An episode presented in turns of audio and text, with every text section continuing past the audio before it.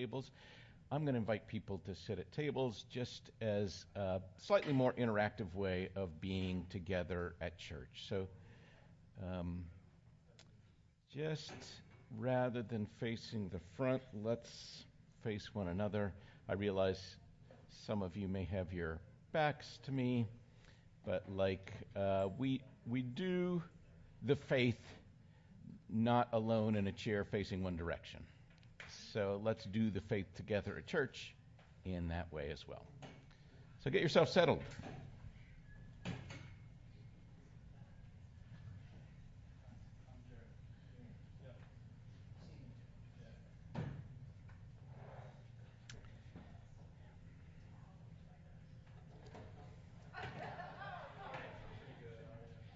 Feel free to grab extra chairs. Great.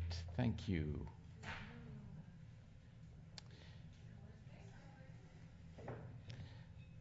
There are tables recruiting people. Well, I'm I'm gonna play. Are, you, are we gonna do what? Bingo. Bingo. People bingo. No. But I am going to play a series of videos now that I've had you all sit at round tables and told you church is more than just about facing up front. Would you all face up front, please? Tricked you? No. Um, so I've got a series of just short video clips. I've been traveling around and asking people in a whole variety of different professions why God cares about their work and why God's mission is important to their work. And I thought it'd just be interesting to catch a smattering of these. So I'm going to play as soon as it's up uh, just two, five short clips from people who believe their work is part of God's mission. This is Amy. She is a pediatric nurse If the work of a pediatric nurse really is being the hands and feet of Jesus to the patients we interact with, how is it that I, as a Christian, as someone who follows Jesus, how is it that I do it differently? What does it mean for me to bring my faith into work when clearly this is a work that is the kind of work that Jesus would do? Yeah, I love that answer. Now, now I'm going to be hard hitting reporter here. So, okay, you don't get to hear my hard hitting question after that. It's just a teaser. Rachel is an assistant director in Hollywood. I, I, feel like God cares about this industry because there are people in it, and I feel like it can be easy because of um, our culture to not view those people as people and to kind of put them as this sort of distant thing that we can pick at or comment on or these sorts of things and take away their humanity.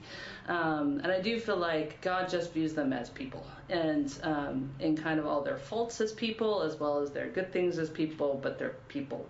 Um, and cares about them in that way. Um, I think in terms of what we're actually again, just a teaser. These are just short Andrew McDowell, he started a, a market and cafe in uh, the um, South Central LA. Matters to God because people matter to God, and he food, said food matters impacts to God. people. It impacts our bodies, our minds, impacts our emotional status, our relationships. Culture is built around food. Bodies are built up or deteriorated because of food. God gave us food and the need for it on a regular basis and didn't expect us to ignore it. And when people's needs around food or other physical things are ignored, um, that's a problem. God didn't create us to forget who we are and what we are created to be and how we are created to function. So some of us are empowered or implored by God to meet those needs, to serve those who have been forgotten um, in a unique way that maybe churches or other facilities or groups aren't currently meeting those needs. This is Janet, and she's a pastor in a Latino neighborhood in uh, San Jose. My calling, particularly in this neighborhood, what I feel drawn to um, is not the church building or institutions around the church. So not giving up on it, I think, for me, is not giving up on people and the fact that lots of I people asked, are still searching give up for on the church? meaning and for belonging, and particularly folks in this neighborhood. Um, it, in the past has been probably over 90% immigrant um, families, and finding a place to belong in the United States of America is difficult. Um, and so, particularly people coming from yeah, other countries, other places, um, wanting Oops, sorry. to redo. So that, that red one was just purchased. Sorry. This is such a tease. And this is Malaysia, and she is a assistant principal. you know, and he wants you to be safe and secure in him, of course, but I can't say that directly to the kids, but that's what I give off. And the kids, they see it. They see, you know, something's different about you, you know, Miss Onyochi. And I'm like, yeah, something is different. They're like, what do you think it is? Do you go to church? I do. They're like, oh, it shows a little bit. I said, yeah, can I tell you a secret? It should show a little bit. It should show a lot of bit. I was like, so what shows that's different? And they're just like, I don't know. It's just, I feel that I could tell you anything and you won't use it against me. I was like, Do you know what that's called? He said, No. I said, That means I have pure intentions. Like, I care nothing, no harm towards you. I want nothing but to see kids prosper educationally and their safety and to make sure that when they leave this school that they're prepared educationally for whatever it is that they're going to encounter on the outside. That's right. So um, eh, these are people who are really serious about uh, the fact that their faith matters in these contexts. Super intentional about why they feel like they are part of God's mission, and that's how they approach their work. Incredibly focused. I would love just around your table very briefly. The first thing I do uh, when I'm, I've, I've got 17 of these. Um, and actually, Jeff Pohorsky and I are going out to New York City to catch a few more. It's a guy in New York City who, in college, had a powerful conversion experience and decided, I want to be a um, community organizer in a poor community because I really feel God's heart for income disparity. He ended up feeling called to Goldman Sachs to work with billions of dollars to try to address that. Like, I want his testimony. like, uh, so Jeff and I are going out to New York City. I'll probably go out uh, to Manila to catch a few other folk. But I'll probably have 25 different walks of life auto mechanic, psychiatrist, all of them. My job matters to God and to God's kingdom.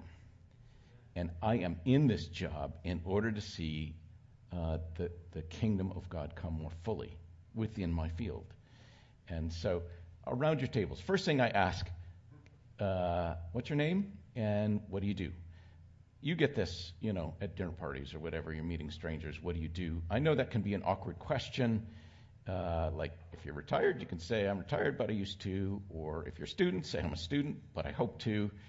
How do you answer that question? So, my name is, and I, and you can be, uh, you know, I'm an artist, even if you don't get paid full time for, you know, so round your table. Hi, my name is, and I, just share. Really briefly, like one, one sentence each.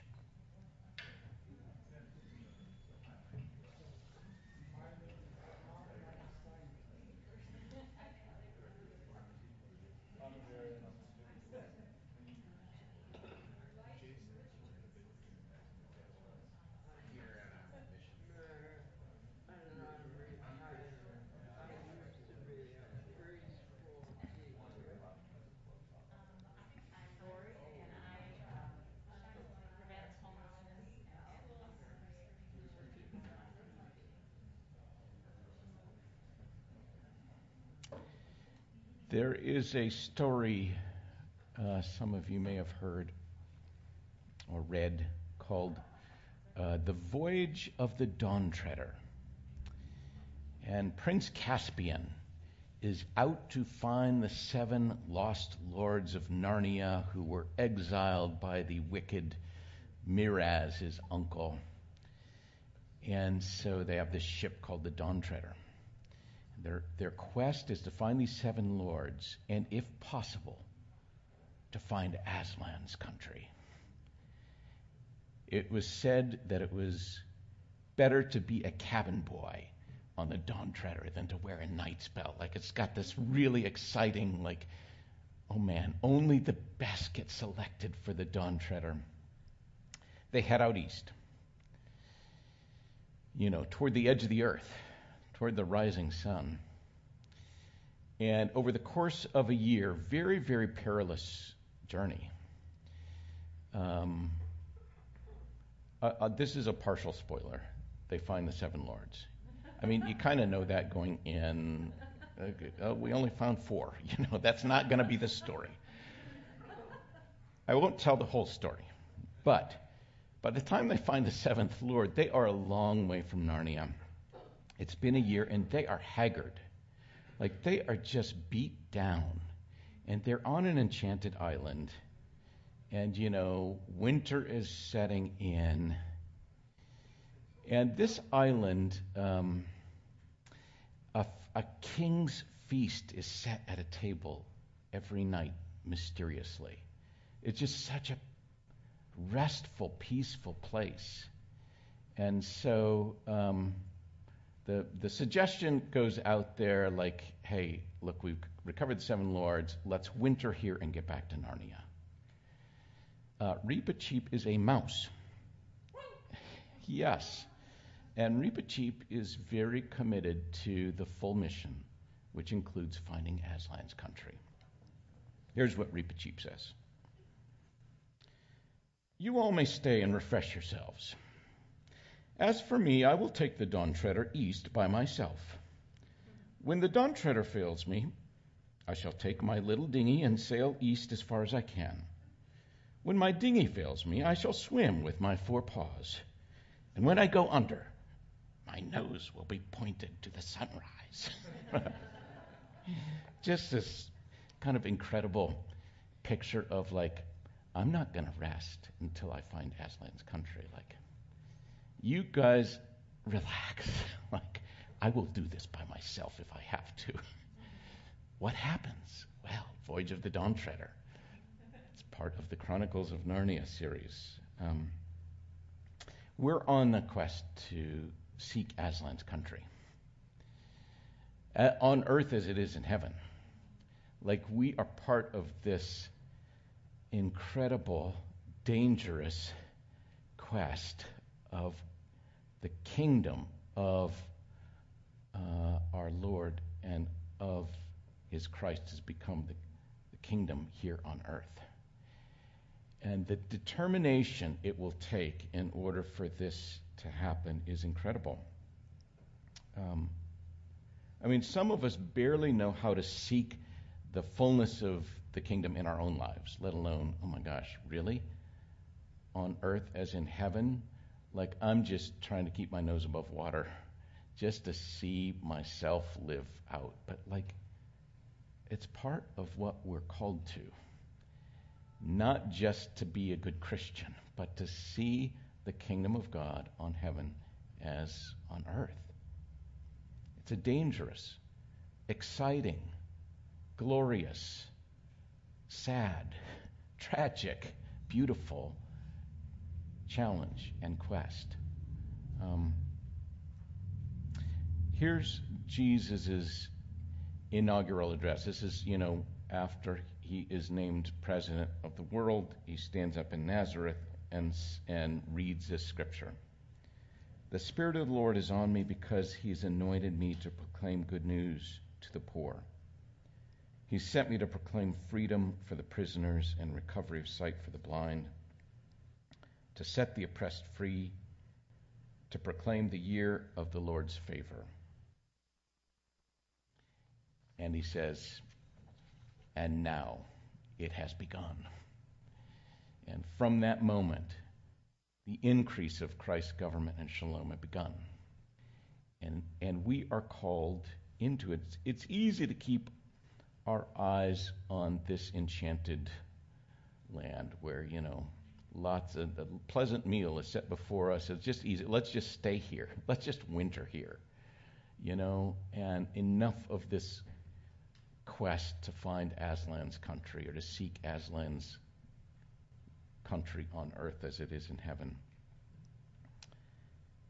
But the call is to see whole systems change, right? Shalom. Ends of the earth. That's what Jesus said. Ends of the earth. He said we ought to go to the ends of the earth. And I, I think of the big fields of um, ministry in this world education. I mean, do we have any educators in the room? Yes, we have educators in the room. Like, there's a lot of aspects to education, not just in this country, but globally, that are broken, that are not part of Aslan's country, that are not on earth as it is in heaven. Um, certainly in the realm of politics and business and arts and the trades, like those are the things we're hungry to see the completeness of Christ and Christ's vision come about in those systems. Um, we want micro and macro change. We want people changed and transformed and systems. It's all. We want all of it. And we're called to all of it. And some will need to relocate, move away from the place that you were born. Some of you know what that's like. It's often not easy you have to leave the Shire. Um, there's another great story called The Lord of the Rings. Who's heard of The Lord of the Rings? Okay. So, this really, really perilous quest of destroying a ring. So, this is a ring. Uh, upon the wearer, will bring about the rule of Sauron, the, the enemy. And Sauron's shadow is growing. And so you think about the, the quest of the destruction of this ring, which just can't be destroyed with uh, a battle axe. Like, it, it requires a really, really perilous journey to destroy this ring. So in, the, in Middle Earth, there are all these different uh, nations, people types. So you've got the wizards, of course. The ring was not entrusted to the wizards to destroy. Like, they're too powerful already. It wasn't entrusted to the elves. They have kind of this angelic parallel, but certainly not to the race of men, to corruptible. It's entrusted to hobbits. Oh, how uh, unintuitive. Trusted to hobbits. These are the comfort seeking, risk averse little people who have virtually no influence in Middle Earth and are just happy to stay in the Shire. These are the people that the fates are divine. I don't know how you read uh, Lord of the Rings. Certainly, Tolkien had a deep faith. These are the ones to, chosen to hold back the, the hand of the evil one. Why these people? I feel that way about our charge to bring about uh, the kingdom of heaven on earth. I mean, nobody knows how much of God's rule and reign can happen on this side of eternity, but like still we try. We're on this quest oh, let's just wait. Let's just figure that, you know, people will find their own. No, want you. I'm sending you to the ends of the earth. Why, why did Jesus choose the people he did? I mean, these were, these were fishermen, tax collector, likely in the larger community, they're sex workers. Uh, you guys, I want you to do this. I want you to take the news of this coming kingdom, this gospel of the kingdom That is the, the whole ball of wax. Not just the gospel of salvation. This gospel of the kingdom must be preached to all creation. Then the end will come. So, like, fishermen? I mean, the Pharisees were the missionary travelers, teachers of the law. Surely there are. How about just like the angels? Can the angels take this on? Because they'll have a much easier time of it. No, little Frodo Baggins sitting around a table here. It's you. God has entrusted you with this perilous, glorious, tragic, beautiful mission. Gospel of the kingdom on earth as it is in heaven, to the ends of the earth. These were super local kids, the original missionaries. Every one of them, uh, except perhaps John, still he was far away in Patmos, have this story of needing to learn another language and needing to find a way to travel, needing to find a way to make money, perhaps relocating families. That's their story and the people that came after them. That's why you're here. Someone relocated at some point in your family story. Um, the gospel is best infleshed. You know, I do believe in like radio and TV ministry or whatever.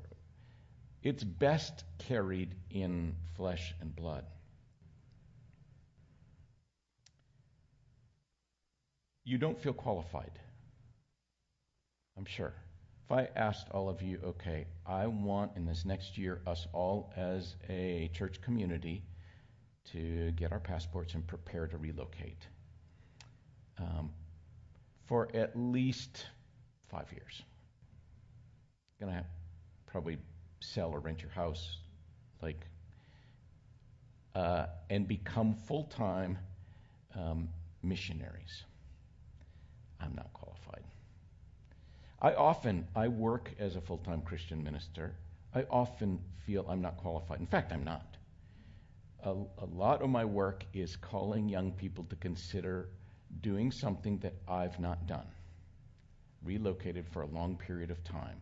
And I feel that insecurity every day. For 35 years, I have felt so insecure, but I have not felt released from my invitation from God. And so I keep plugging away at this idea of mobilization. I'm not qualified to do it, really. But God doesn't care so much. Like, what He's not looking for qualifications, He's looking for willingness. I'm asking, are you willing? I'm not asking, are you qualified? Um,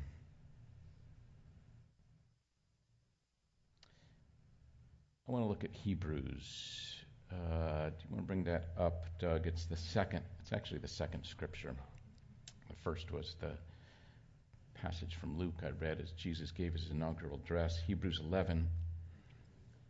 By faith, Abraham, when he, uh, when called to go to a place he would later receive as his inheritance, obeyed and went, even though he did not know where he was going. Scary.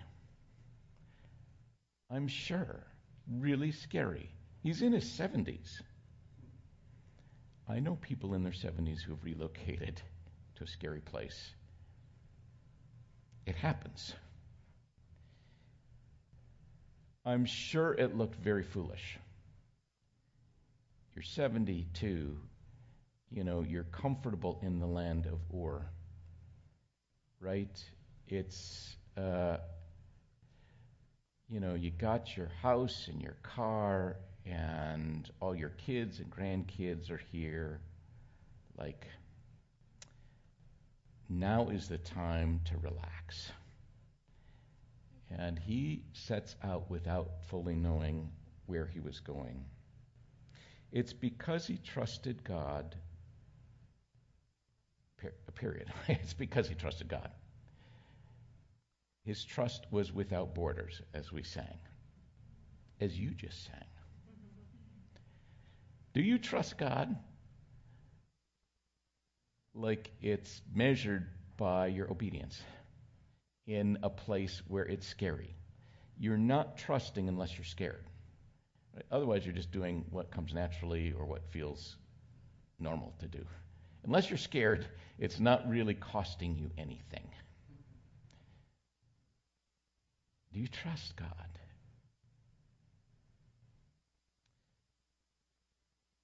I don't think it's about qualifications. I don't even think it's about calling. I know this sermon's titled Missionary Calling. I don't think it's about calling. Let me let me relieve you with regard to uh, whether or not you have a missionary calling. You do.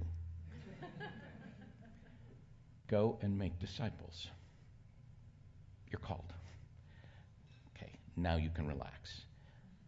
You don't have to wait for the lightning, for the, like, oh, I just want a sense of inner peace about this. No, you're called.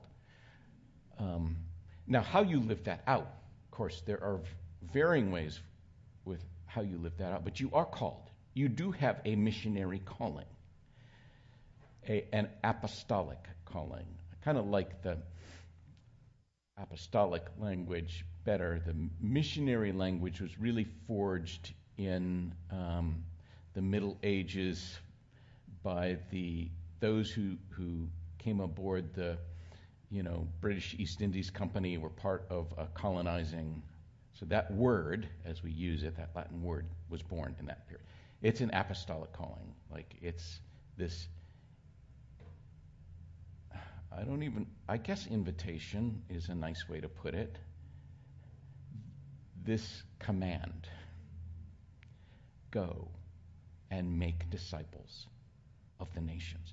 I want you to teach everyone in the world the stuff I taught you. So go do it. So you're called, you're not qualified. I get that. Okay. Um,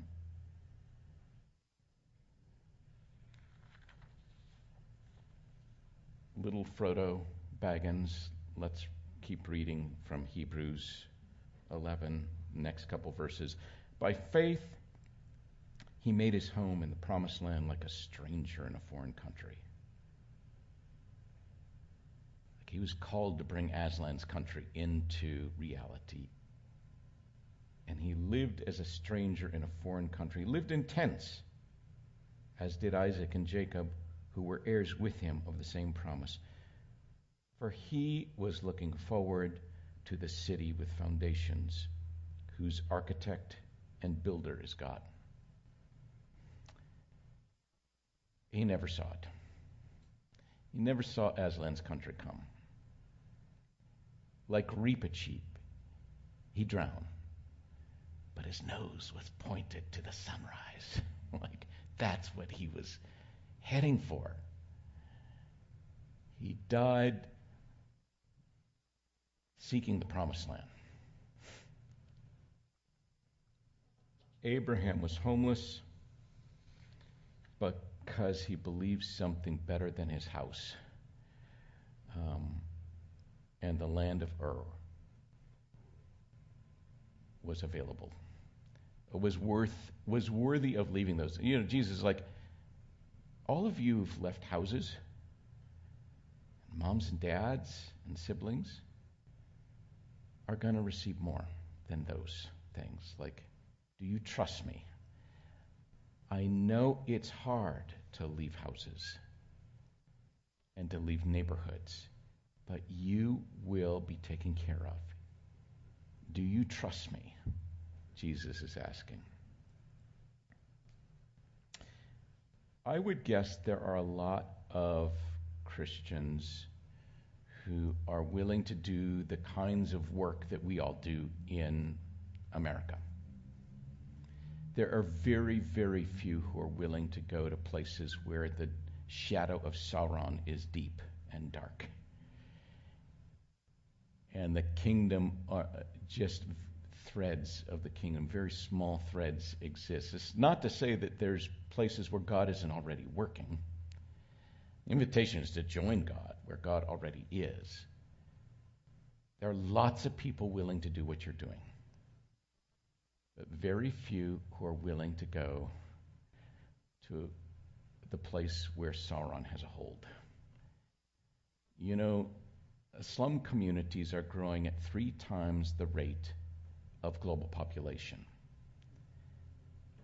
Some predict that there could be uh, more than a quarter of the world, probably a billion already, people living in these informal settlements where there are no structures. They're breeding grounds for all sorts of discontent. They're very, very economically depressed places. These are corrugated tin sheds over sewage, and more and more people are living in them three, three times faster than global population. There are churches in these areas who will come into the slum community. There are virtually no Christians willing to go live in the slum community as salt and light and leaven. Very few people who will say yes to that missionary calling. There's places where the story about Jesus is either extremely unknown or extremely maligned. Like there's just no good info about this story, about this kingdom. The, the stuff that's floating around is partial and often um, tainted. Oh, who's willing to go to those places, learn those languages, and bring a true story in the flesh? About Jesus? Not a lot. Not a lot. This church has been a little engine for missionary sending. It's weird, you know, small church. I'll bet there are 30 over the years who've gone to relocate uh, permanently as full time Christian workers in hard places. Nicholsons were a family in this community, and uh, they moved to Indonesia and they are helping to bring the gospel through Proverbs as they plant um, uh, mango drying businesses in poor areas. Now, mango drying is part of God's kingdom because mangoes are part of God's kingdom. Hallelujah. Can I get an amen? Who believes that mangoes are part of the kingdom, will be part of eternity? Uh, but income in poor areas is part of bringing God's kingdom. And of course, they live the kingdom and then they teach the kingdom to the employees of these, like full on, full gospel Harberts, you know, in Kenya, raising up prayer ministry, and uh, Copans, who went to a, a very, very um, oppressed place in East Asia for a good part of their lives. All came from this church. All of them sort of sent by, inspired by this community.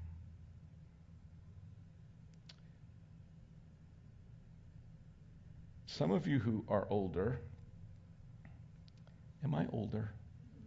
Show of hands. No, I won't make you do like, have developed a set of skills and gifts that are very desirable and needed in other places.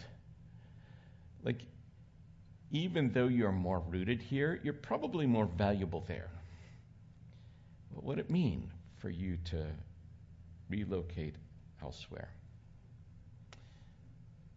So, you know, we're going to spend the rest of the series talking about how you bring the kingdom as a, you know, teacher or in the healthcare or whatever. That's good. I really believe that. Like, I'm very committed to the sort of vocational multiplication of being serious about your faith. In, but for just one half hour, can I call us to become missionaries? Like, can we just give a second of time to stop and say, is it me? Is, is this how I'm to live out my calling next in places that very few are? You're all going to get some great encouragement and challenge in the places you're already at. That will still be sacrificial in your various jobs or neighborhoods. But one half hour, this series is going to go through, you know, through October. So out of the 2,000 hours between now and October, can I just say for a half hour, will you consider becoming a full time missionary overseas? Taking your skills, bringing it to a place where Sauron has a hold, and seeing a little more of the gospel come in that place the gospel of the kingdom, the whole kingdom, people being transformed, and structures being transformed through you. Even though you likely will not see its completion, but will you go down with your nose pointed to the sunrise? Around your tables, I'm going to ask what might be some very um, logical and um, important reasons you're not called to. Uh, let's eliminate the calling part because you're all called. Uh, where it's not a good idea for you to move to a place of Sauron's rule. And what are some bad reasons that hold you back? So I think there's both, like in our lives. Well, you know, I've got people in my life who are experiencing this that I feel like it's very important for me to be here to do this or care for. But so, what's one good reason and one bad reason that keeps you from becoming a full-time missionary next year? Talk about it at your tables.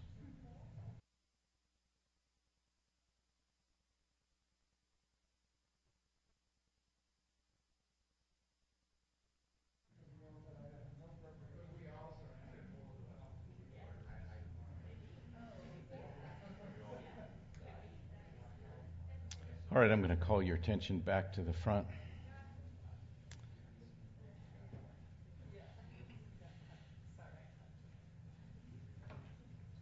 If, if some of you felt um, prompted by the Spirit that you need to give this serious consideration, um, I'm going to invite you to either after the service come and talk to me or Paula Doty, if I can put you on the spot. Paula, uh, with her husband Brian, their kids spent uh, quite a few years. Maybe even grew up on the mission field. I don't remember. Paula, did you grow up as a missionary kid? So, yeah. Some of you know uh, Linda Stolfus. She grew up as a missionary kid. These would be people that you could talk to about. I'm I'm not quite sure what to do next, but I feel like I need to take a next step. So, uh, at least to pray with you to say, Lord, would you this week reveal what the next step is? Maybe it's, okay, I can tell you three organizations. Based on your skills, I can tell you three organizations that might benefit from your skill set. Now research them. You know, it might be that, might be the next step. But let me encourage you. If you feel prompted, you feel like your bad reasons were really bad and your good reasons were not so good think about the call that you bear. Go and make disciples. Yes, plenty of disciple making left here. Lots of people willing to do disciple making here. Not so many in other places. Lord, we, um, you know, Betsy chose really great songs. Take my life, let it be consecrated to you. Take me to this place where I don't have boundaries on my trust of you. Like where I completely trust you fully. Sometimes the only way that we can find out whether we trust you fully is to take that next step over the boat. Lord, would you call from amongst us two or three of those who are in this room, maybe those who are watching, who will go into the places of least knowledge about Christ and Christ's kingdom? As infleshed letters of love to those places in Jesus' name. Amen. Go in peace to love and serve the Lord.